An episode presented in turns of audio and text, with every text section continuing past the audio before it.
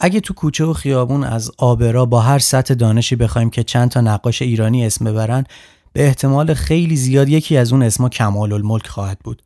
نقاشی که بارها اسمش رو شنیدید و شاید تابلوهاش رو دیده باشید ولی چیز زیادی از شخصیت و زندگیش ندونید. چیزی که قراره بشنوید قسمت هفتم پادکست چنین شده. پادکستی که من در اون از آدمهایی روایت می‌کنم که قصه های شنیدنی دارن و توی این قسمت براتون از نقاش باشی نامدار ایران جناب کمال الملک میگم. من حسین صبحانی هستم.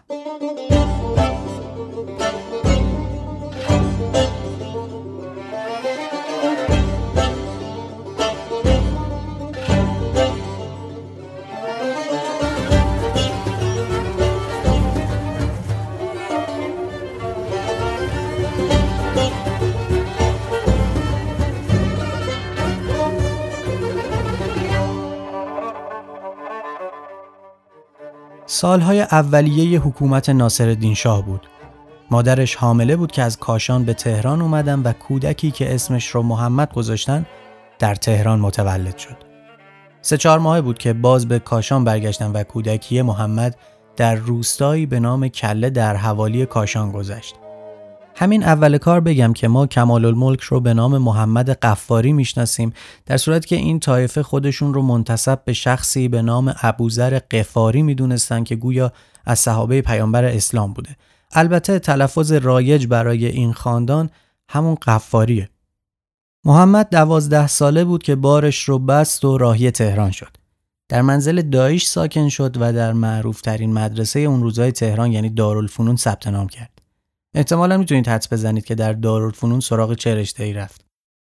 قفاری ها در کاشان نامداران و سرشناسان زیادی داشتند که چند نفر از اونا در نقاشی اسم و رسمدار بودند.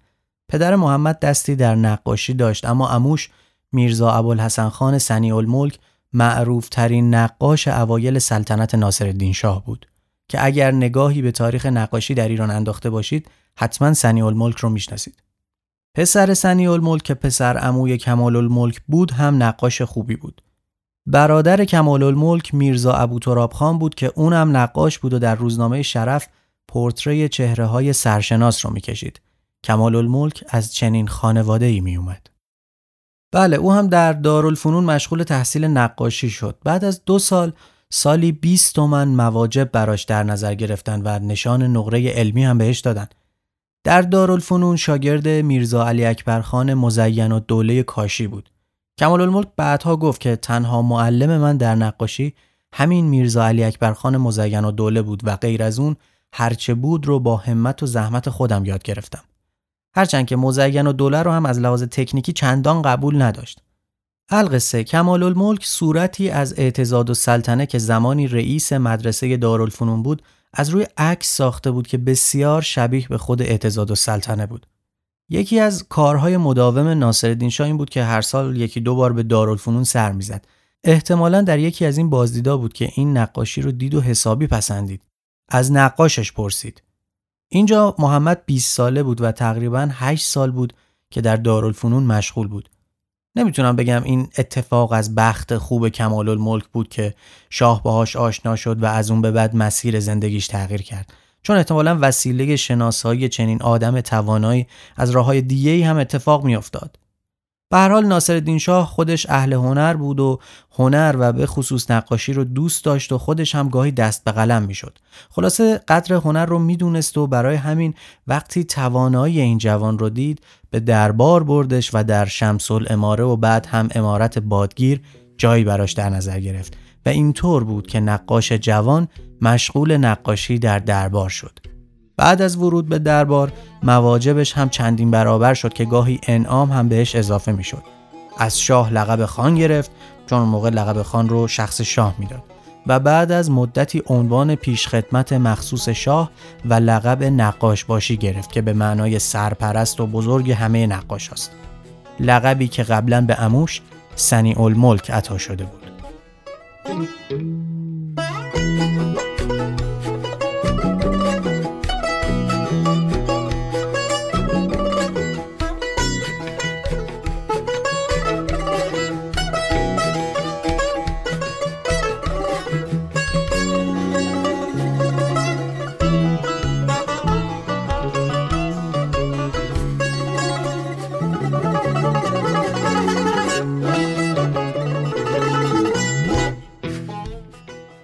بخشی از کار هنرمند هنر و ذوقشه و بخش دیگه جبر و تحمیل زمونه.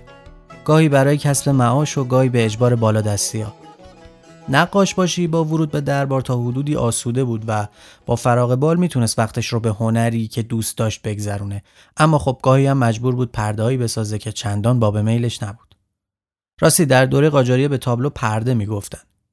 یکی از پردهایی که نقاش باشی به میل خودش شروع نکرده بود پرده تالار آینه است. این درخواست شاه بود که نقاش باشی تالار آینه یا اتاق آینه در کاخ گلستان رو نقاشی کنه. میرزا محمد خان نقاش باشی دست به کار شد ولی اوایل چندان میلی به این تابلو نداشت. اما کار این تابلو کم کم برای خودش هم جالب شد و بسیار مشتاق شد که این پرده رو تموم کنه. تالار آینه که یکی از معروف ترین آثار کمال الملک شد ماجرای جالبی داشت.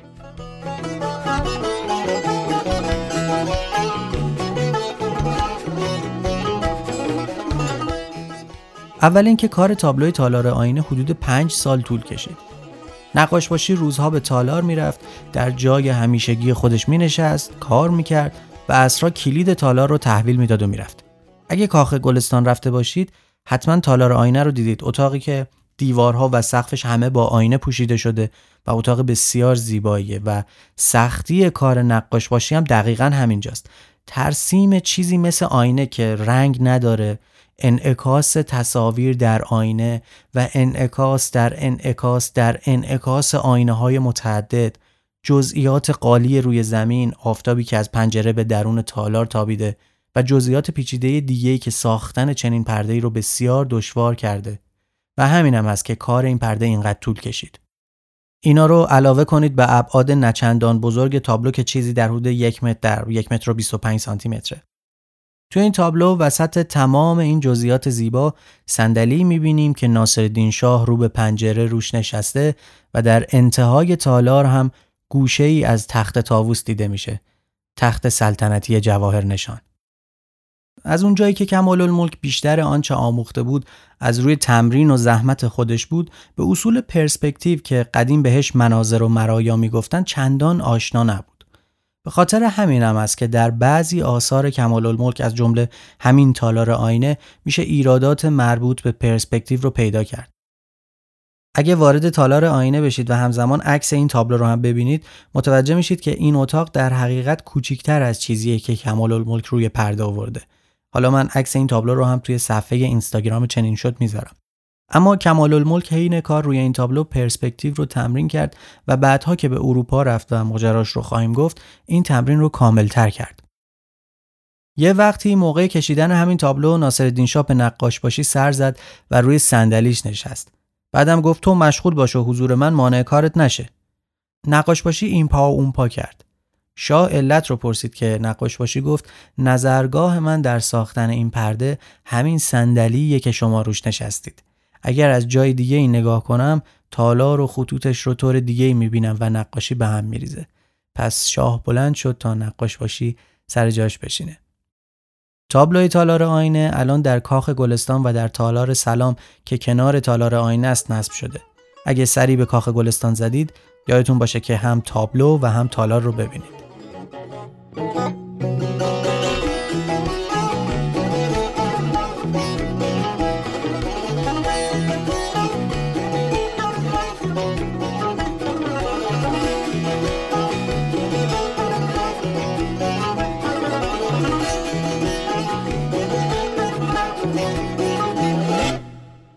در همون روزایی که میرزا محمد خان نقاشباشی مشغول پرده تالار آینه بود خبر آوردن که تعدادی از جواهرات تخت تاووس دزدیده شده. شاه بسیار عصبانی شد و به پسرش کامران میرزا نایب السلطنه که حاکم تهران و وزیر جنگ بود دستور داد سریعا دزد رو پیدا کنه. دشمنان کمال الملک از فرصت استفاده کردند و گفتن کار اونه. یکی از مزنونین او بود چرا که او هم به اتاق رفت و آمد داشت و شاید بتونیم بگیم کسی که بیشترین زمان رو در اون اتاق میگذروند کمال الملک بود. اوضاع خطرناک بود و کمال الملک در حول و ولا. از او هم چند ساعتی استنتاق و بازجویی شد ولی طولی نکشید که دزد پیدا شد. اجازه بدید ماجرای دزدی از تخت تاووس و پیدا شدن دزد رو براتون کامل بگم. خیلی شاید به کمال الملک ربطی نداشته باشه ولی به نظرم ماجرای جالبیه. به این ماجرا از دو زاویه نگاه می‌کنیم. یکی از زاویه نگاه خود شاه که شرح مفصل این ماجرا رو توی خاطراتش نوشته و یکی هم از زاویه نگاه محمد حسن خان اعتماد و سلطنه که از نزدیکان شاه بود و او هم در خاطراتش از این ماجرا گفته.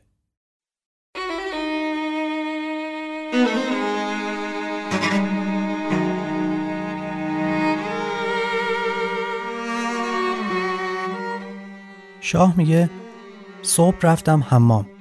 آمدم بیرون. امروز باید چهار ساعت به غروب مانده وزیر مختار انگلیس حضور بیاید. تقیخان پیشخدمت را نارنجستان دیدم. عرض کرد دیشب طلاهای تخت بزرگ را در تالار آینه بردند. بسیار بسیار اوقاتم تلخ شد. رفتم دیدم قدری از جواهرات و طلای آن را بردند. یقین است کار سرایدار و قراول است. امین الملک آقادایی نایب السلطنه امین السلطنه و غیره را گفتم تحقیق بکنند. الله به زودی پیدا می شود و در همین صفحه خواهم نوشت. روز بعدش می نویسه صبح برخواسته رخت پوشیدیم. خیلی دیر پنج از دسته گذشته رفتیم بیرون. راست رفتیم سردر شمس الاماره نهار خوردیم. اعتماد و سلطنه تولوزان و غیره همه پیشخدمت ها بودند. هنوز از اسباب ها چیزی معلوم نشده است. نایب السلطنه سرایدار و سرباز و غیره را برده است منزل خودش تحقیقات می کند.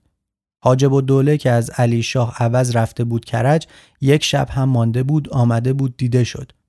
گفتیم فراش و میرغضب بردار ببر منزل نایب السلطنه بگو اگر بروز ندهید حکم شاه است که همه را گردن بزنم. امین همایون هم امروز سرایدار باشی شده است. میرزا علی اکبر اسبابهای انبار و غیره را تحویل می‌داد. نازم خلوت را باز فرستادم از پیش نایب السلطنه خبر بیاورد. رفت و آمد گفت چیزی که تازه معلوم شده است این است که محمد علی سرایدار که پریشب نبایست در دیوان خانه بماند سرایداری که کشیک داشته است دو ساعت از شب گذشته از در سلام رفته بود که نان بگیرد می آمده است. دیده بود محمد علی از در دیوانخانه بیرون می آمده پرسیده بود محمد علی کجا بودی؟ حالا کجا می روی محمد علی جواب گفته که از در شمس الاماره رفتم که نان بگیرم. نان پیدا نکردم. می‌خواهم از این در بروم نان بگیرم. بروم خانم حالا رفتند محمد علی را بیاورند که درست تحقیق کنند. مجد و دوله پیش من ایستاده بود. گفتم برو پیش نایب السلطنه. باید عمل محمد علی یک چیز تازه باشد. آنجا بنشین ببین چه می‌کنند. خبر بیار. بعد آمدیم پایین. یک راست رفتیم امارت آج توی اتاق نشستیم. وزیر خارجه امیر نظام مخبر و دوله امین الملک آمدند. با مصباح الملک نشستند. خیلی صحبت و فرمایشات شد. آنها رفتند. نشسته بودیم با امین الملک من مسوده تلگرافی برای اقبال الملک حاکم کردستان می نوشتم که یک دفعه مجد و دوله و پیش ها ریختن توی اتاق.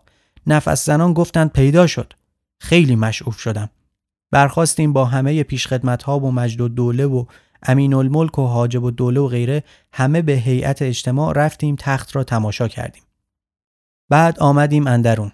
رفتم خانه امین اقدس. به او گفتم همه زنها خاجه ها جمع شدند قال و مقال می کردند خوشحالی می کردند هر کسی یک حرفی می‌زد. بعد باز رفتیم بیرون توی باغ محشر بود. نایب السلطنه کنت معین نظام مجد و دوله و غیره و غیره. خاجه ها پیش خدمت ها جمع بودند معرکه بود. من رفتم تو اتاق بریلیان نشستم که این جمعیت ریختند توی اتاق. طلاها و جواهرها را آوردند که همین محمد علی کور پدر سوخته برده بود خانهش توی کیسه سفید چرکی ریخته بود. طلاها را دیدیم. امین الملک کیسه را توی دستمال دیگر گذاشت و مهر کرد. دادیم بردند اندرون پیش امین اقدس. به نایب و سلطنه یک پالتوی خودم را با سردوشی الماس خلعت دادم. یک سرداری هم به مجد و دوله خلعت مجدگانی دادیم و خیلی خوشحال بودیم. دیگر هر کاری هم داشتیم زمین گذاشتیم تا عصر در باغ گردش کردیم و به خوشحالی گذشت. غروبی آمدیم اندرون رفتیم خانه امین اقدس فخر و دوله آقا محمد خان خورشید بگه و غیره بودند. طلاها را آوردیم کشیدیم و سیاهه کردیم. 480 مسقال طلا بود الماس و زمرد و یاقوت زیادی هم بود. به قدر سه چهار هزار تومان می‌شد. همه را توی کیسه ریختیم و امین اقدس مهر کرد. محمد علی را اصری توی باغ لب دریاچه نشستیم آوردند حضور. پسره پدر سوخته کورمکوری است 18 19 سال دارد. گردن کلفت و چاق. پرسیدم پسر چرا اینها را برداشتی؟ می‌گفت برداشتم. دستهاش همه زخم بود. دادیم عکسش را عکاس انداخت.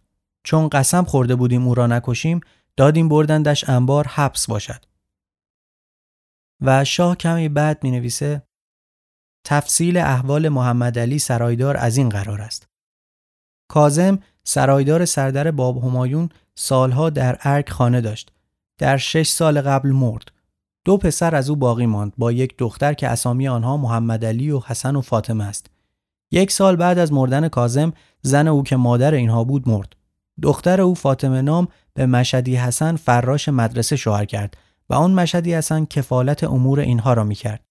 تا دو سال قبل که این محمد علی به جای پدرش در سرایدارخانه آمد و سرایدار شد. از آن به بعد دیگر اعتنایی به مشهدی حسن شوهر خواهر خود نداشت و کم کم مشغول خوردن عرق و کشیدن تریاک شد. یک سال قبل به پسر زرگری که بسیار خوشگل و سلیمان خان نام دارد عشق پیدا کرد. این سلیمان خان چندی است در خانه علی اکبر سلطان نشسته است. محمد علی که عاشق سلیمان خان بود آنچه اساس البیت داشته تمام را فروخته به مصرف این پسر میرساند. چندی قبل از این هم خانه ای که در ارگ داشت به میرزا حسین خان رختدار می فروشد و قیمت خانه را هم صرف این عشق بازی می کند. بالاخره چون بزاعتی برای او باقی نمی ماند و دید این پسر زرگر است اگر طلایی به دست بیاورد می تواند به دستیاری او آب کند مرتکب این عمل شده است. چند روز قبل هم چند کاسه و لاله بلور و چند عدد کاشی از امارت دزدیده فروخته قیمت آنها را هم باز به مصرف همین سلیمان خان رسانیده است. و چند روز بعد شاه آخر قصه رو میگه. چهار ساعت به غروب مانده در میدان باغ ارگ دم حوز محمد علی سرایدار که طلا و جواهرات تخت تاووس را شب سیزدهم همین ماه که ماه هم گرفته بود دزدیده بود سرش را دم حوز بریدند و به جهنم واصل شد. خیلی لازم بود که او را بکشند.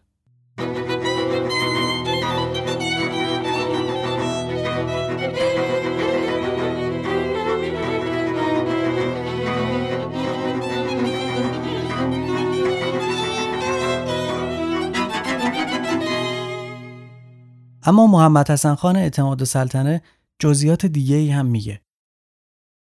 وقت ظهر شنیدم که جواهرهای تخت تاووس را دزدیدند. خیلی تعجب کردم. باز باور نکردم. تا عصر مکرر این خبر رسید که دیشب این دزدی شده. جایی که تخت شاه را بدزدند خدا به فریاد مردم برسد. و در خاطرات چند روز بعد می نویسه وقت نهار بندگان همایون قدری بردو میل فرمودند. بردو یه نوع شراب فرانسویه. چون کمتر این کار می شود محل تعجب و حمل به کسالت مزاج مبارک نمودم. بعد معلوم شد که می‌خواهند محمد علی سرایدار دزد تخت را سر ببرند. به جهت قوت قلب استعمال بردو فرمودند. چهار به غروب مانده سر آن احمق را جلو سردر آلاقاپو در حضور همایون بریدند و از بدن هم جدا کردند که بالای قاپوق بزنند. اما در صورتی که شاه قول داده بودند و او را بخشیده بودند که نکشند خوب کاری نبود خلاف عهد و شکستن قول برای پادشاه. صلاح مملکت خیش خسروان دانند.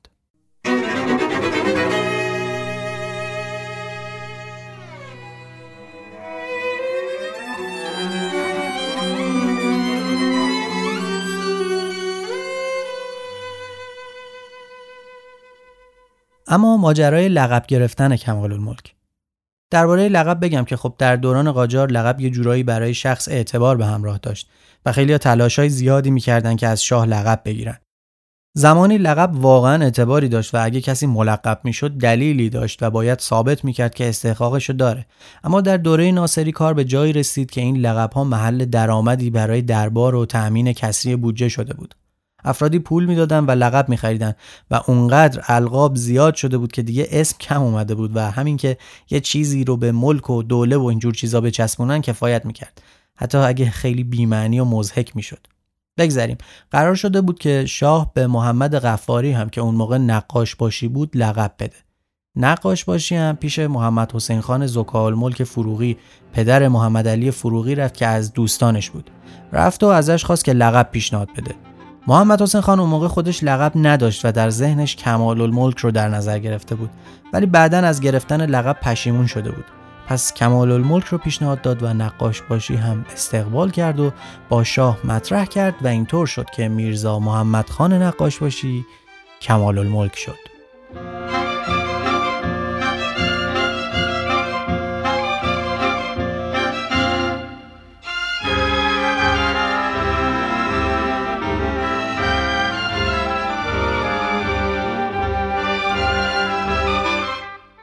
یه بار میرزا علی خرخان عطابک آخرین صدر اعظم ناصرالدین شاه 20 هزار تومن به شاه پول داد و یکی از پورترهای شاه رو که کار کمال الملک بود خرید. ولی نه فکر کنید خریدن معمولی ها با تشریفات و برو و بیا.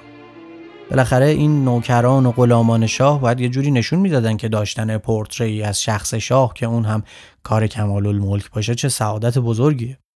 میرزا علی اصغرخان برای همین موضوع مهمونی ترتیب داده بود و سفرا رو دعوت کرده بود. ماجرا البته برای شاه هم خیلی جدی بود و خیلی رسمی تابلو رو با کالسکه سلطنتی به مهمونی عطابک فرستاد.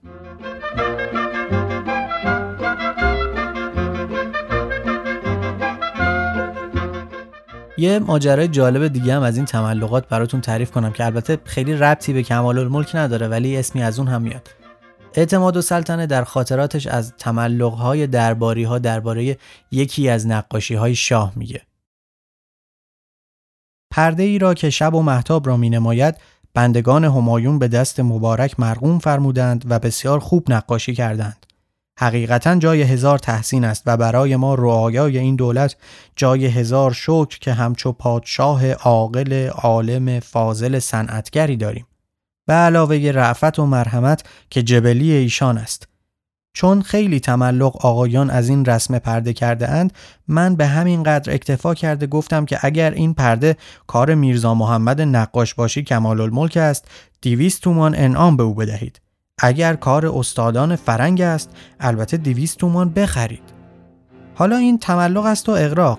لیکن من با کمال بیبزاعتی که دارم اگر هم نمی‌دانستم که این صنعت شاهانه است بی اغراق ده تومان می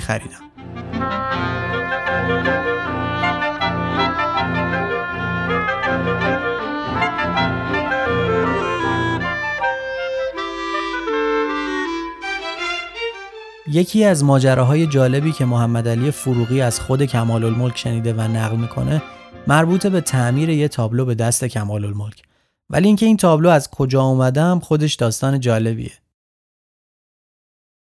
از قصه ها که از خود کمال الملک شنیدم این است که ناصر شاه در یکی از سفرهای اروپا در فرانسه در ضمن گردش از پهلوی خانه مجللی میگذرد که متعلق به خانمی از اعیان فرانسه بوده است. و کسی که برای پذیرایی در خدمت شاه بوده از آن خانه و تجملش وصف می کند. شاه مایل می شود خانه را ببیند. صاحب خانه حاضر نبوده اما کسانش برای پذیرایی مستعد بودند و شاه را در خانه گردش می دهند. پیرزن خادمه ای را می بیند و صورت او را سردستی می کشد و به یادگار برای صاحب خانه می گذارد. چون آن خانم به خانه می آید و از سرگذشت آگاه می شود از کسانش می‌پرسد شاه کدام یک از نفایس خانه را بیشتر پسندید پرده نقاشی به او نشان می‌دهند که صورت زنی است اوریان و کبوتری بیجان در دست دارد و با حالت افسرده به او نگاه می کند. گفتند شاه به این پرده بسیار نگری است. خانم آن پرده را با کارت ویزیت خود برای شاه فرستاد و پیغام داد که تصدیق بفرمایید که کارت من بهتر از کارت شماست. در تهران آن پرده جزئی عیبی پیدا کرده بود. شاه به کمال الملک امر کرد آن را اصلاح کند. اصلاح کرد و پرده دیگری هم از روی آن ساخت و پس از آن که به حضور شاه برد نتوانستند تشخیص دهند که کدام اصل است. اصل پرده در امارات سلطنتی موجود است و آن که کار کمال الملک است در مدرسه صنایع بود و شاگردها از روی آن مشق می کردند.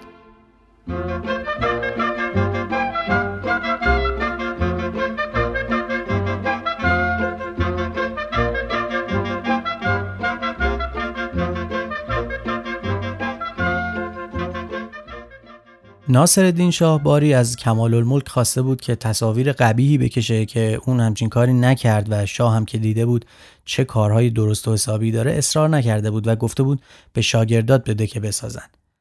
ولی این به کنار کمال الملک در دوره ناصری تحت توجه شاه بالید. شاهی که قدر و ارزش هنرش رو می‌فهمید. حتی بعضیا روایت می‌کنن که وقتی شاه انعامی برای تابلوهای کمال الملک می‌داد می‌گفت قدر و قیمت کارهای تو بیشتر از این حرفاست ولی من چون مشتری دائمی هستم باید به همین قانع باشی تالار آینه آخرین تابلویی بود که کمال الملک در دوره ناصر شاه کشید و چند ماه بعد از اتمام تابلو شاه کشته شد و از دنیا رفت. شاه شهید کشته شد و پسرش مزفر شاه به جاش به تخت نشست اما پسر در هنرشناسی چندان نشانی از پدر نداشت. اگرچه کمال الملک در دوره شاه جدید هم سمت سابقش رو در دربار حفظ کرد اما چندان با مزفر شاه معنوس نبود. کمال الملک زن و چهار فرزند داشت سه پسر و یک دختر که البته در زمان حیات خودش چند تا از بچهاش از دنیا رفتن. کمال الملک جز افرادیه که شخصیتش با افسانه ترکیب شده و قصه هایی دربارش روایت میشه که بعضیاشون هم حقیقت نداره. دلیل شاید شخصیت و روحیات و نوع زندگی خودش باشه. خیلی از کسایی که با کمال الملک در ارتباط بودن از بزرگی و منش والا و طبع بلند او زیاد گفتن. از اینکه عارف مسلک بود و در قالب‌های کوچیک بسیاری از درباری ها نمی گنجید.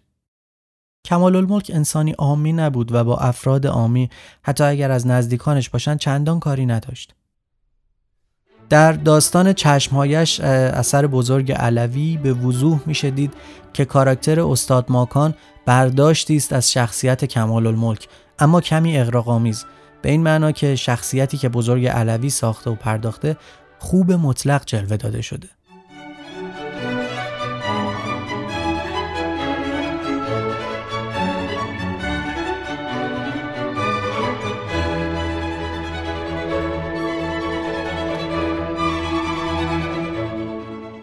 در دوره مزفر شاه بود که تصمیم گرفت بره فرنگ و مدتی بین آثار اروپایی تمرین و تکنیکش رو کامل تر کنه.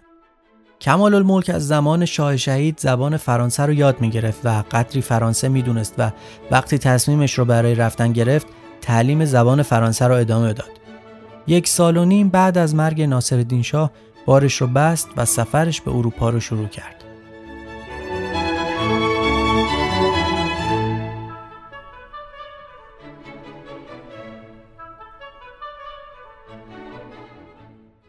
یک سال و نیم در فلورانس ایتالیا موند.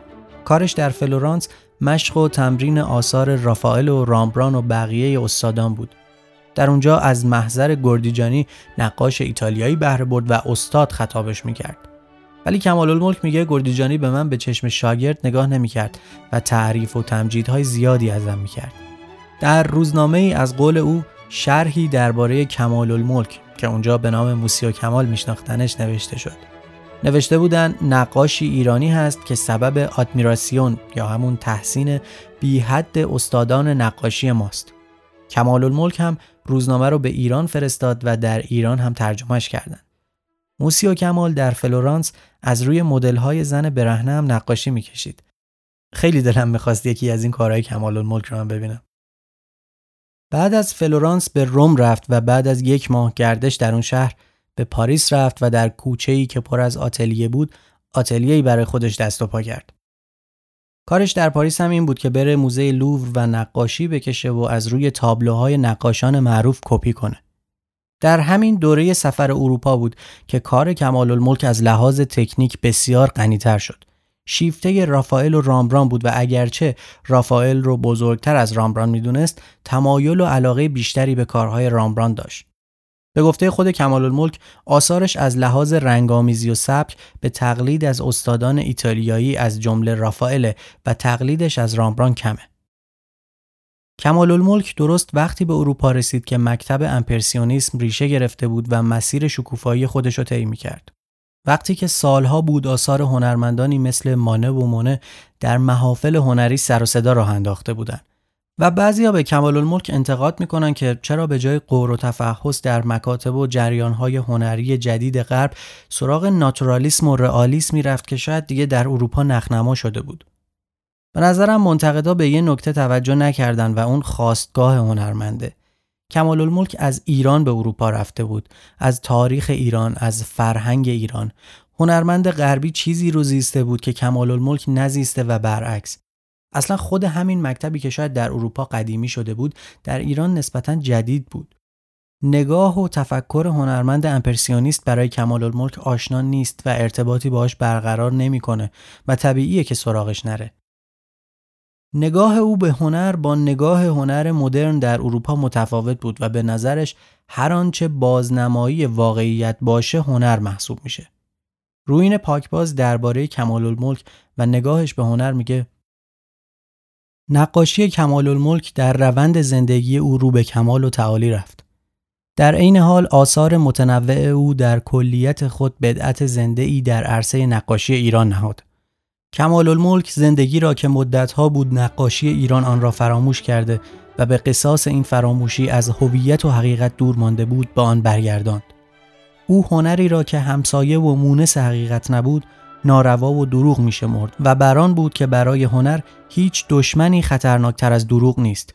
این کلام اوست که حقیقت گوهری قائم به ذات است اما زیبایی چنین نیست. متکی به ذات حقیقت است. اولی به تنهایی پاورجا و دومی بی اولی بیجاست. اگه بخوایم خیلی خلاصه بگیم به نظر او هر آنچه حقیقت نیست زیبا نیست.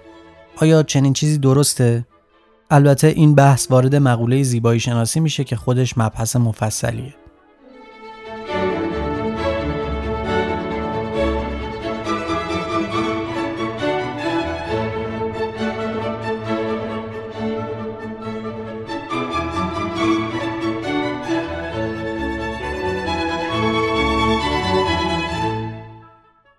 کمال الملک در پاریس مشغول کارهای خودش بود که مزفر شاه در یکی از سفرهاش به فرنگ او رو در موزه لوور ملاقات کرد و 500 تومن هم بهش داد.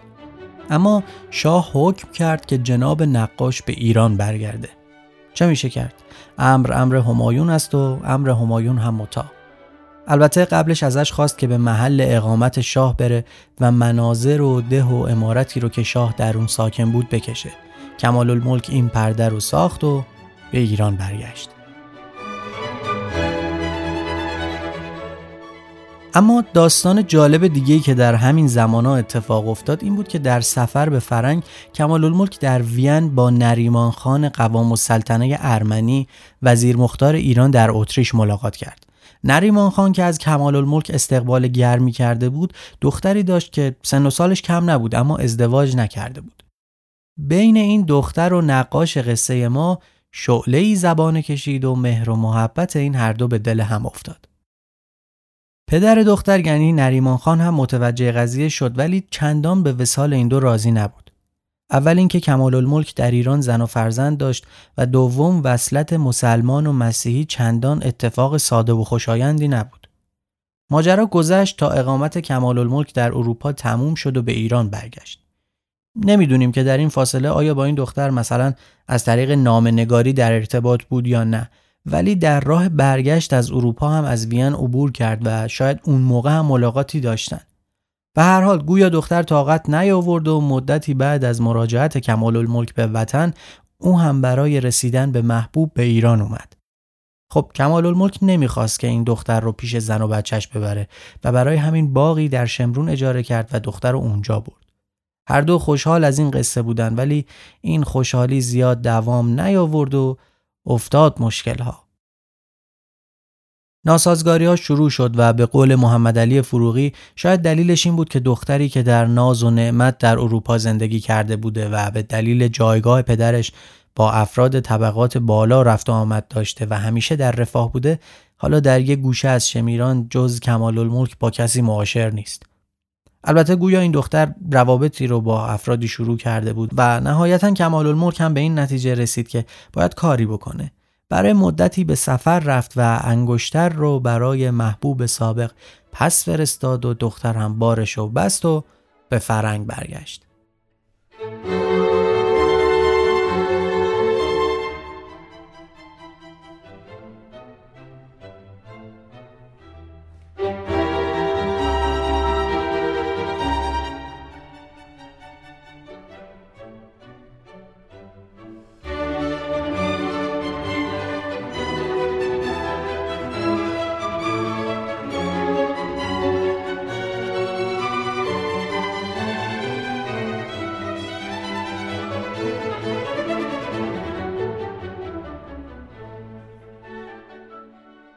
قبلا گفتم که کمال الملک شخصیت بسیار والایی داشت و انسان بسیار متشخص و محترمی بود اما خب قدرت خیلی این چیزها رو نمی‌فهمه مظفرالدین شاه گاهی سفارشهایی به جناب نقاش می‌داد که به هیچ وجه در چارچوب کمال الملک نمی گنجید و هیچ وقت هم به این خواسته تن نداد.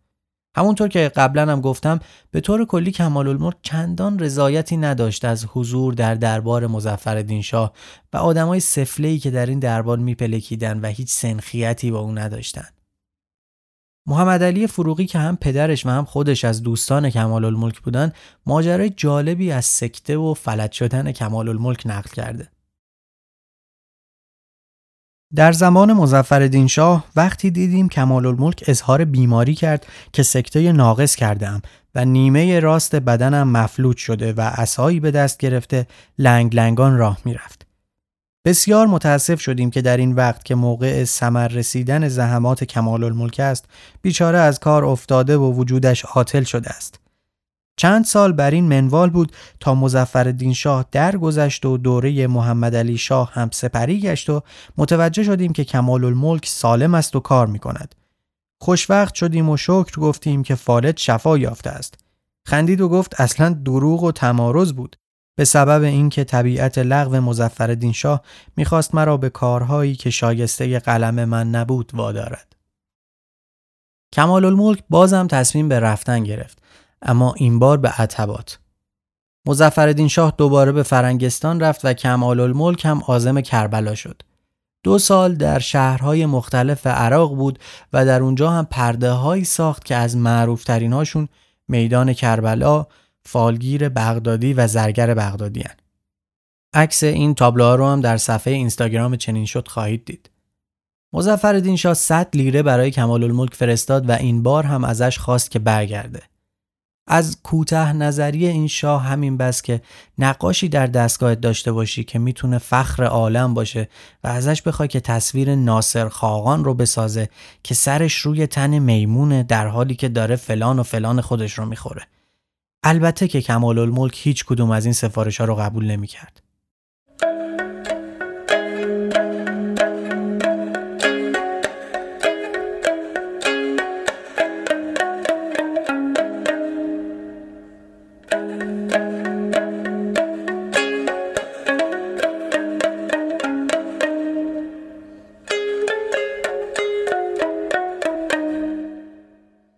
اما یکی از مهمترین کارهای کمال الملک در طول عمرش تأسیس مدرسه صنایع مستظرفه بود.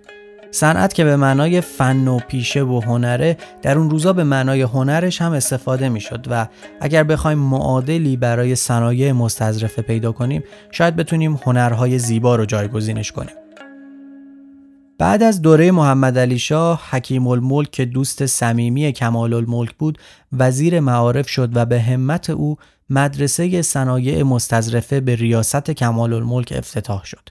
اینطوری ای از دانش و هنر او استفاده می‌کردند و نسل جدیدی از هنرمندان تحت آموزش او رشد می‌کردند. برای مدرسه زمینی در باغ نگارستان در نظر گرفته شد و ساختمونش ساخته و کار مدرسه شروع شد.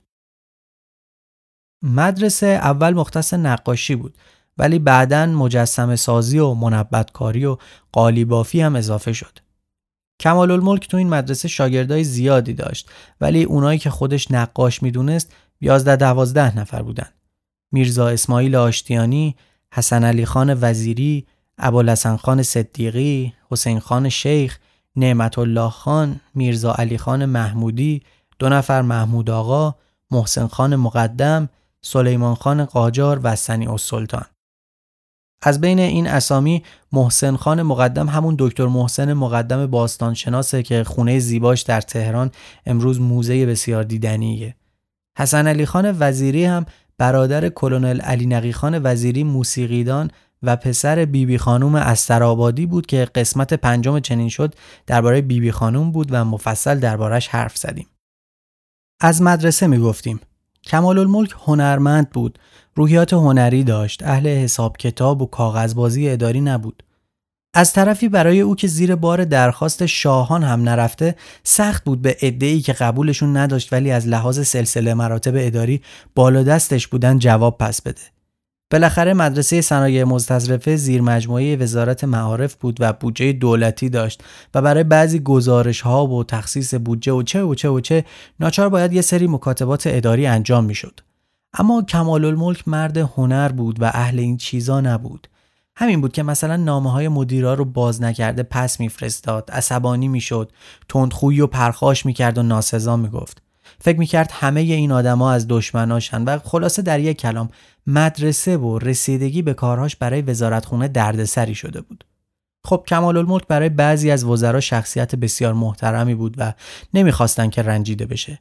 خیلی وقتا یا کوتاه می اومدن یا بالاخره با وساطت قائل ختم می‌شد. گذشت تا وقتی که تدین وزیر فرهنگ شد.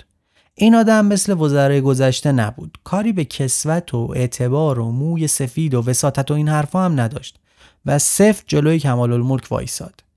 به اینجا که رسید کمال الملک که از قبل هم از این اوضاع خسته شده بود نه تنها مدرسه رو ول کرد که تصمیم مهم دیگه هم گرفت. اینکه در این سالهای پیری بره و در گوشه ای دور از آدمهایی که ملاقاتشون جز ملال براش چیزی نداشت بقیه عمرش رو بگذرونه. این رو تا اینجا داشته باشید. درباره مدرسه در طول سالهای بعدی اونجا کاربری های مختلفی پیدا کرد اما امروز در باغ نگارستان تهران یعنی همون جایی که مدرسه صنایع مستظرفه در اون بود موزهی وجود داره به نام مکتب کمال الملک که در اون آثار دو نسل از شاگردان او به نمایش در اومده که پیشنهاد می‌کنم اگر علاقه دارید سری به این موزه بزنید که اونجا دو سه تا از تابلوهای خود استاد رو هم می‌تونید ببینید. اگه سمت میدون بهارستان و حوالی باغ نگارستان هم برید خیابونی که وزارت ارشاد در اون قرار داره از قدیم به نام کمال الملک نامگذاری شده و امروز در ابتدای این خیابون تندیس بزرگی از استاد کمال الملک وجود داره که در حالی که ایستاده یه بوم نقاشی تو دستشه. اما درباره ماجرای استاد و تدین در یکی از منابع روایتی اومده که میگه تدین از کمال الملک خواسته که پورتری از رضا شاه بکشه. کمال الملک هم با دستگاه رضاشاهی راهی نداشته و هیچ تمایلی به این کار نداشته و گفته که من پورتری ناصرالدین شاه رو کشیدم و این کار ناسپاسی در حق اوست. شاه و تدین هم به استاد فشار آوردن و استاد هم که به هیچ وجه قصد انجام این کار رو نداشته تهدید کرده که اگر مجبورم کنید دست خودم رو میشکنم. حکومت هم عصبانی از این نافرمانی استاد اونو به نیشابور تبعید کرده. احتمالا یکی از منابع علی حاتمی هم برای ساخت فیلم کمال الملک همین منبع بوده چون در فیلم هم ماجرا رو همینطور می‌بینیم. ولی گویا اصلا چنین چیزی در میان نبوده و اختلاف تدین و کمال الملک بر سر همون مسائل مدرسه بوده که قبلا گفتیم. کمال الملک بیشتر عمرش رو در تهران زندگی کرده بود ولی لحجه کاشی داشت. بلند بالا و خوشندام و خوشچهره بود. سنش که کمی بالاتر رفته بود سیبیل و موی یک دست سفید داشت که در عکساش هم میشه این ویژگی ها رو دید. خوش محضر و خوش صحبت بود به شرطی که در جمع دوستان همدل باشه وگرنه سکوت می‌کرد. از اون شخصیت ها بود که آدم با دیدنش ناخداگاه احساس می‌کنه در محضر بزرگی ایستاده خودش رو جمع جور می‌کنه و سعی می‌کنه ادب رو در حضور اون شخص رعایت کنه. حسن علی خان وزیری که گفتیم از شاگردانش بود توصیف جالبی از استادش داره. ساختمان وجودش مردانه و زیبا متناسب و بلندترین قامت تهران بود. موی سپید، صورت گلگون، برق عینک و تمیزی چهره رونقی به قیافه می‌داد که با معنی روحانیش درهم شده دیدارش روانبخش و راحت رسان بود. دمی دیدار و گفتارش هزاران پند و مرهم به گوش و دل خسته شنوایان نصار می داشت. 20 سال باب تربیت بر هم میهنان خود و بنی آدم گشوده بود. محفلش در این دوره بیشتر به محافل سقرات و ارسطو مانند بود. در آداب تربیت و گسترش اخلاق روش مخصوصی داشت. از ملاقاتش ادب و احترام ناخواسته در انسان تولید می‌شد. در گذرگاهش کوی و برزن رونقی داشت. کوچک و بزرگ و مرد و زن متوجهش بودند. فقرا دعایش می‌کردند. پاکان می پرستیدندش.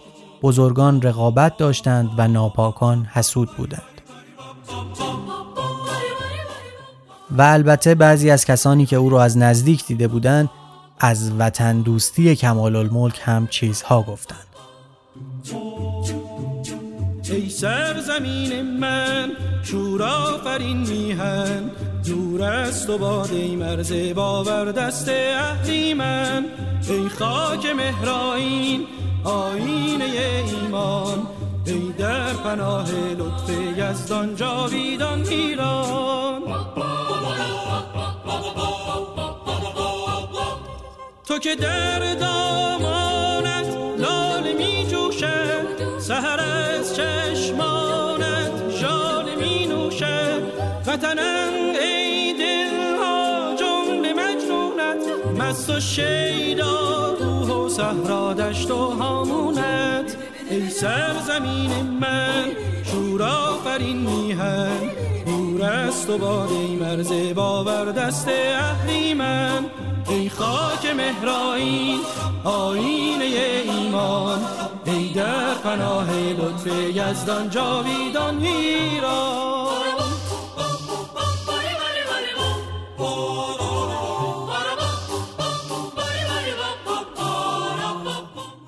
کمال الملک تابلوی داره به نام دو یهودی و امو ناصر که دو نفر یهودی کهنه فروش رو نشون میده در حالی که شخصی داره ازشون خرید می‌کنه. ماجرای کشیدن این تابلو رو خود کمال الملک نوشته. همینقدر در خاطرم است که در سفر سیوم ناصر شاه به فرنگستان به این بنده امر شد که بروم در بالای امارت شمس الاماره دورنمای شهر و حوالی را بسازم. پس از چند روز زحمت بالا رفتن و پایین آمدن از طبقات این امارت ملتفت شدم که برای من غیر ممکن است همه روزه روزی چندین مرتبه تقریبا این 300 پله را بپیمایم. بالاخره از این کار منصرف و روزی در موقع مراجعت از امارت گلستان متفکر بودم که چه باید کرد. ناگاه برخوردم به دو نفر یهودی دورگرد که مشغول خریدن لباس کهنه بودند. هیکل این دو نفر یهودی جلب توجه بنده را کرد و پس از اندکی دقت با خود گفتم طبیعت مدل خوبی تهیه کرده و بهتر این است که پرده صورت این دو نفر را در حال معامله بسازم. لحاظا با ایشان داخل مذاکره شده و هر دو نفر را به روزی پنج قران اجرت دو ماه اجیر کرده بردم به منزل و مشغول کار شدم. یک نفر دیگر هم برای طرف معامله با ایشان لازم بود. امو صادقنام سرایدار قفس تویور امارت سلطنتی که هیکلی مناسب برای این کار داشت منتخب و در مدت دو ماه این پرده تمام شد. چون در انظار خیلی مطبوع واقع شد بعضی رفقا صلاح در این دیدند که این پرده را از دست نداده در منزل نگاه دارم و از طرف دیگر چون غیر ممکن بود پرده ای برای تشریف فرمایی موکب همایون تهیه نشود بنابراین یک پرده دیگر از روی همین پرده ساخته یکی از این دو پرده را پس از مراجعت موکب همایون تقدیم حضور مبارک نموده و پرده دیگر را در منزل نگاه داشتم. این پرده مدتها هم به دیوار تالار مدرسه صنایع مستظرف نصب و شاگردهای مدرسه از روی آن مشق می کردند.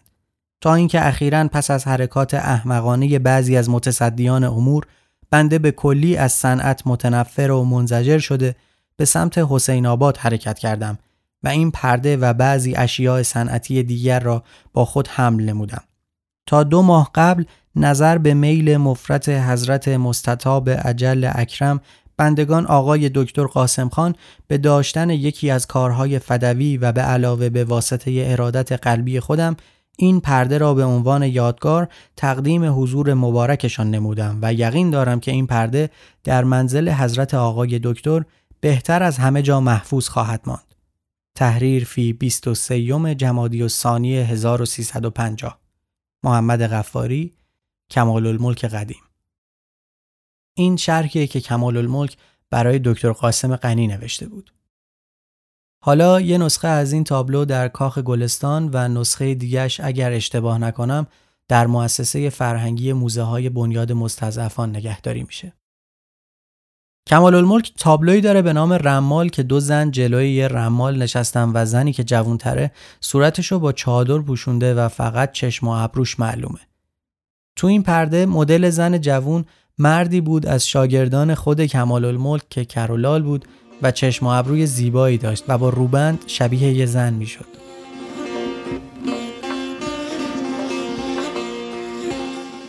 کمال الملک اهل ادبیات و شعر بود. فرانسه می‌دونست و از اشعار لافونتن و شاعرای فرانسوی دیگه حفظ بود. از فردوسی و سعدی و حافظ شعر زیاد می‌دونست. گاهی که مشغول کار بود شعرهایی از حافظ هم می‌خوند. ولی در پیری به خاجه شیراز ارادت بیشتری داشت و یک بار به محمد علی فروغی گفته بود از این پس سر و کار من از نقاش ها با رامپران و از شعرا با حافظ خواهد بود. سر به چمان من چرا؟ سر به چمان من چرا؟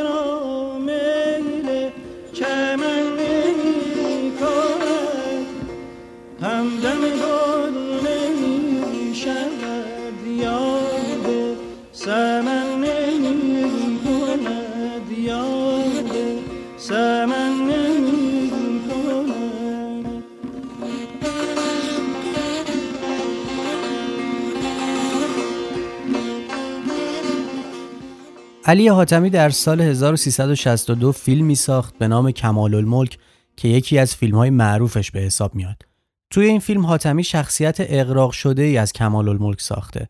روایت این فیلم هم البته سند دقیق تاریخی حساب نمیشه ولی با همه این حرفا نمیشه نقش این فیلم رو در آشنا کردن عامه مردم با شخصیت کمال الملک نادیده گرفت. من نیز همزبان با مولای خود فقان می کنم. چه کرده ای استا کاری ساده. قدری از جان مایه گذاشتم. قلم خسروی نیست ولی کار شاهکاره. بی تخت شاهی کار شاهانه کردن چگونه است؟ عاشقان خسروان ملت عشقند. ملتی همه شاه. شاهانی همه رعایای شاهنشاه قاجار. تناسب تالار و تابلو صد یک است. اما تالار درون پرده از این تر جلوه آینه ها بیشتر لاله ها روشنتر پرده ها رنگین تر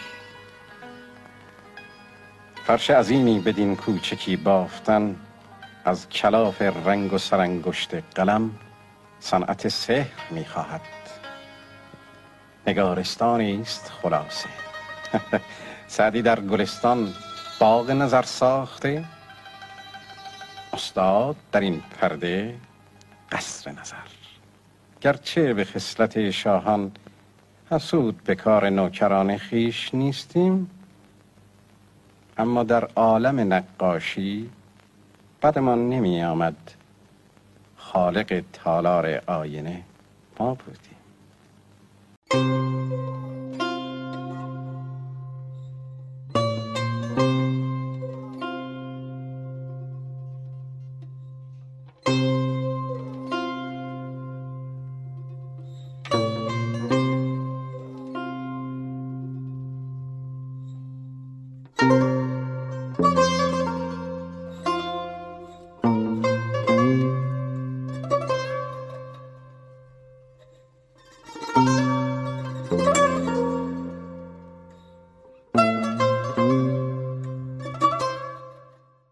کمال الملک پیر و خسته بود و می‌خواست که از بعضی آدم ها دور بشه. به نیشابور رفت. در اونجا به کمک شخصی به نام سالار معتمد که هر دو ارادت زیادی نسبت به هم داشتن در جایی به نام حسین آباد در اطراف نیشابور در ملکی ساکن شد و تا آخر عمر همونجا موند. خب اگر قسمت های قبلی چنین شد رو شنیده باشید یا به طور کلی من رو بشناسید می‌دونید که عاشق نامه هام و خبر خوب اینه که توی این قسمت هم نامه داریم اونم نامه دست اول از خود کمال الملک دکتر قاسم غنی پزشک، سیاستمدار و ادیب مشهور از دوستان جانی کمال الملک در همون سالها بود. کمال الملک در نامه‌ای به دکتر غنی می نویسه هزار مرتبه قربان و تصدقت کردم. به شرف زیارت دستخط مبارک نائل و از مژده سلامتی مزاج شریف بی نهایت مسرور و خشنود گردیدم. فدوی هم به رحمت بندگان حضرت عجل عالی مزاجم بد نیستم لکن به واسطه رفتار بعضی ها چه از طرف تهران و چه از همین نواحی روحن خیلی کسل و ترک مراوده و معاشرت را با همه کس کرده هم تقریبا از ابتدا هم پناه آوردن به این گوشه بیابان هم به واسطه میل دوری از این مردم بود. در هر صورت خواه از کمی عقل خودم و خواه از رفتار دیگران. هرچه فکر کردم دیدم چندان مشابهت و موافقت اخلاقی در میانه نیست و به عقیده فدوی دچار شدن با یک دزد قطاع و طریق راهزنی در بیابان آنقدر خطرناک نیست که معاشرت و آمیزش با اشخاصی از قبیل خاج نوری زیرا دزد قطاع و طریق تنها به کیف بغلی و لباس شخص کار دارد و این اشخاص به همه چیز مار زهرر می‌زند بر جان زند. یار بد بر جان و بر ایمان زند. باری پس از 90 سال عمر و آمیزش با تمام طبقات چه اعلا چه ادنا و شناسایی از روی تجربه و دقت وجدان امروز فقط یک عده کمی دوست برای فدوی باقی مانده و بندگان حضرت عجل عالی یکی از بهترین این عده هستید.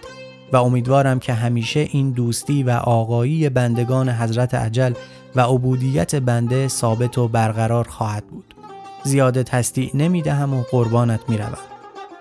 بنده ارادتمند محمد غفاری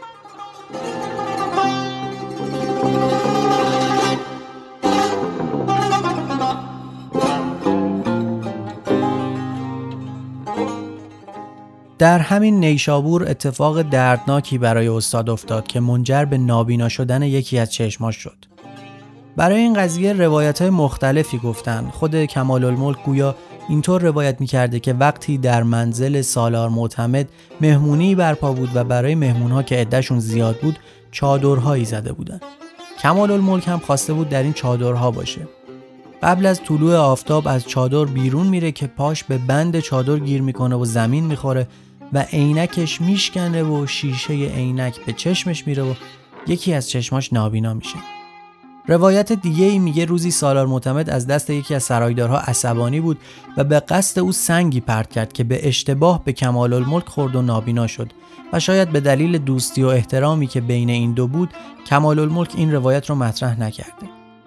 به هر حال هرچه بود متاسفانه کمال الملک در اواخر عمر یکی از چشماش را از دست داد. بازم در نامه‌ای به دکتر غنی از روزگارش میگه. قربانت شوم. دستخط مبارک زیارت و خوشنودم ساخت. از حالم استفسار فرموده بودید. حقیقت این است که عرض می شود حضرت مستطاب عجل آقای دکتر اسماعیل خان و سایر آقایان خیلی همراهی و مواظبت فرمودند لکن حالا معلوم می شود تمام این جد و جهد برای این بوده است که صدمه ای که به چشم راست وارد شده به چشم دیگر نفوذ نکند. اخیرا همچو صلاح می‌دانند که فدوی سفری به اروپا کرده بلکه در آنجاها اسباب عمل و بهبودی فراهم آید و فدوی نه میل و نه حال حرکت دارم. همینقدر اگر به چشم دیگر سرایت نکند قانع و شاکرم. مدتی است در این خیالم که حالم بهتر شود یک چیز صنعتی از دست خودم به یادگار خدمت شما داشته باشم. چون از کار و خواندن و همه چیز ممنوعم لحاظا یکی از شاگردهای خودم را واداشتم که از روی آخرین پرده و شبیه خودم که از همه شبیه تر است کپی کرده برای حضرت عالی بفرستم. امیدوارم به زودی تمام شده حضور حضرت عالی تقدیم نمایم. و اگر خدا بخواهد امیدوارم در تابستان آینده به شرف درک حضور مبارک نائل شوم. زنهار سبا علاج چشمت نکنی اوضاع زمانه را ندیدن بهتر. بنده ارادتمند کمال الملک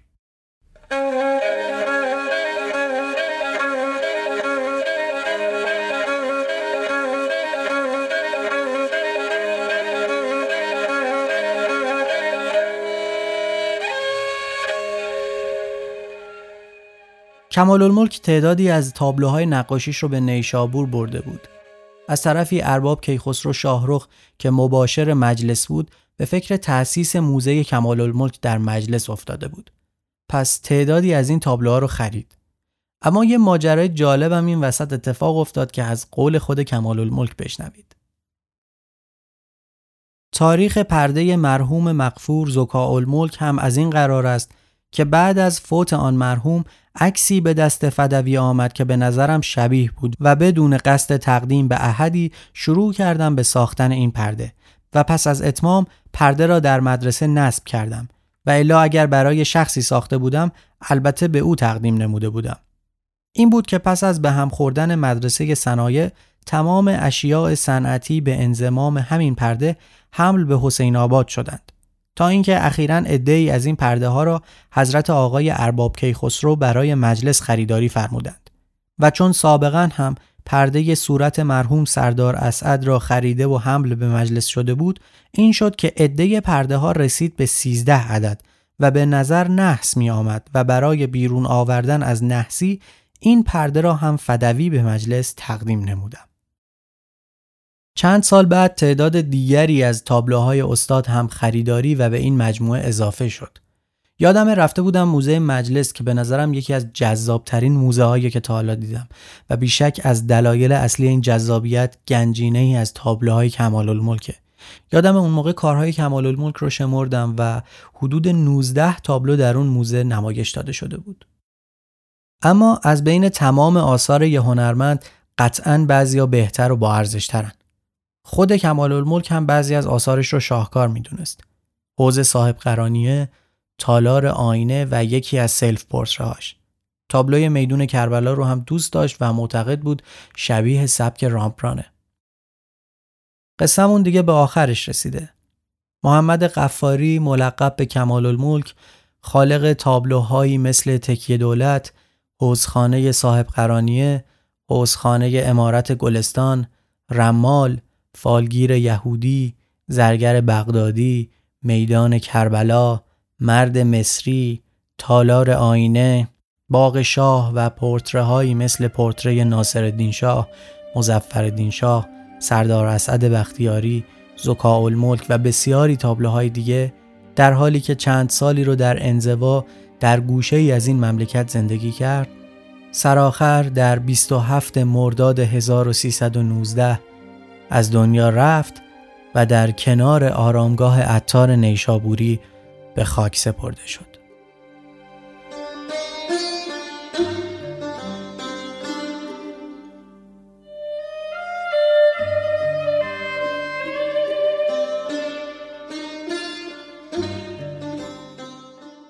اگر بپرسید که آثار کمال الملک در حال حاضر کجا هستند باید سراغشون رو در کاخ گلستان، موزه هنرهای زیبای سعدآباد، کاخ صاحب قرانیه، موزه مجلس، موزه ملک، موزه مکتب کمال الملک و اونطور که شنیدم در موزه هنرهای معاصر کرمان، موزه های آستان قدس رضوی، مؤسسه فرهنگی موزه های بنیاد مستضعفان، موزه نسخ خطی و آثار فرهنگی هنری دکتر محمد صادق محفوظی و مجموعه های خصوصی بگیرید.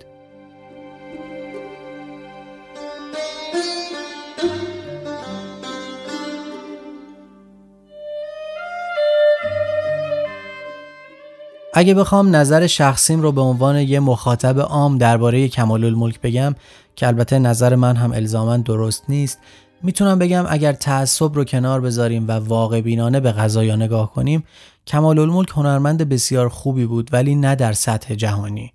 در همون دوره در دنیا آثار شاید خیلی بهتری هم نسبت به کارهای او خلق شده بود یا می‌شد. اما مقیاس جهانی رو که کنار بذاریم و بیایم تو دایره هنر ایران قضیه فرق می‌کنه. کمال الملک پاش رو از مرز شیوه های رایج و سنتی نقاشی ایران فراتر گذاشت و یک سری از قواعد نقاشی آکادمیک غربی رو در کارش پیاده کرد که این در ایران نوآوری بود. استاد پرسپکتیو و بود رو فقط به تابلوهای نقاشیش اضافه نکرد که با سبک نوش و شاگردانی که تربیت کرد به هنر ایران عمق داد. درسته که هیچ کس هیچ کس خوب مطلق نیست ولی مکتب کمال الملک برای ما ایرانی ها فقط یه مکتب نقاشی نیست. کمال الملک نمادی شده از مکتب بزرگی و عشق و عرفان و عزت نفس. کمال الملک برای ما فقط یه نقاش نیست که طرح تازه‌ای در نقاشی ایران در انداخته باشه. کسیه که در مقابل شاه مملکت هم حتی به قیمت جایگاه و مال و منال و موقعیت روی اصولش پا نذاشت. و همینه که اگر توی کوچه و خیابون از آدمای عادی بخوایم که چند تا نقاش ایرانی رو نام ببرن احتمالا یکی از اون اسامی کمال الملک خواهد بود. من حسین صبحانی هستم و چیزی که شنیدید قسمت هفتم پادکست چنین شد بود. خیلی ممنونم که تا اینجا شنیدید و اگر از این قسمت لذت بردید خیلی خوشحال میشم که به دیگران هم پیشنهادش کنید. متشکرم از جناب مجید عبدامین که لطف کردند و منبعی از این روایت رو در اختیارم گذاشتن. از جناب رضا کسروی ممنونم که در برطرف شدن ابهاماتی درباره کمال الملک راهنماییم کردند. از شمیم عزیز متشکرم که در بحث تخصصی هنر نقاشی از راهنمایی های ارزشمندش استفاده کردم. همچنین از معراج غنبری ممنونم که علاوه بر این که طراحی و اجرای لوگو و کاورهای چنین شد بر عهدهش بوده در دسترسی به یکی از منابع کمیاب این اپیزود کمک بزرگی بهم به کرد. از همه دوستانی که از چنین شد حمایت مالی کردن خیلی خیلی ممنونم و این حمایت واقعا ارزشمند و دلگرم کننده است. اگر شما هم دوست داشتید که از چنین شد حمایت مالی کنید می‌تونید تشریف ببرید به صفحه چنین شد در وبسایت هامی باش که لینکش رو در توضیحات همین اپیزود پیدا می‌کنید و اونجا به مبلغ دلخواه از این پادکست حمایت کنید همینطور منتظر دیدن و خوندن نظراتتون هستم مثل بقیه اپیزودها منابع اصلی این روایت و مشخصات موسیقی هایی که شنیدید رو می‌تونید در توضیحات این قسمت پیدا کنید همچنین عکس ها و نقاشی های مرتبط با این قسمت رو در صفحه اینستاگرام چنین شد خواهید دید. و این قسمت رو با شعری از فریدون مشیری تموم می‌کنیم.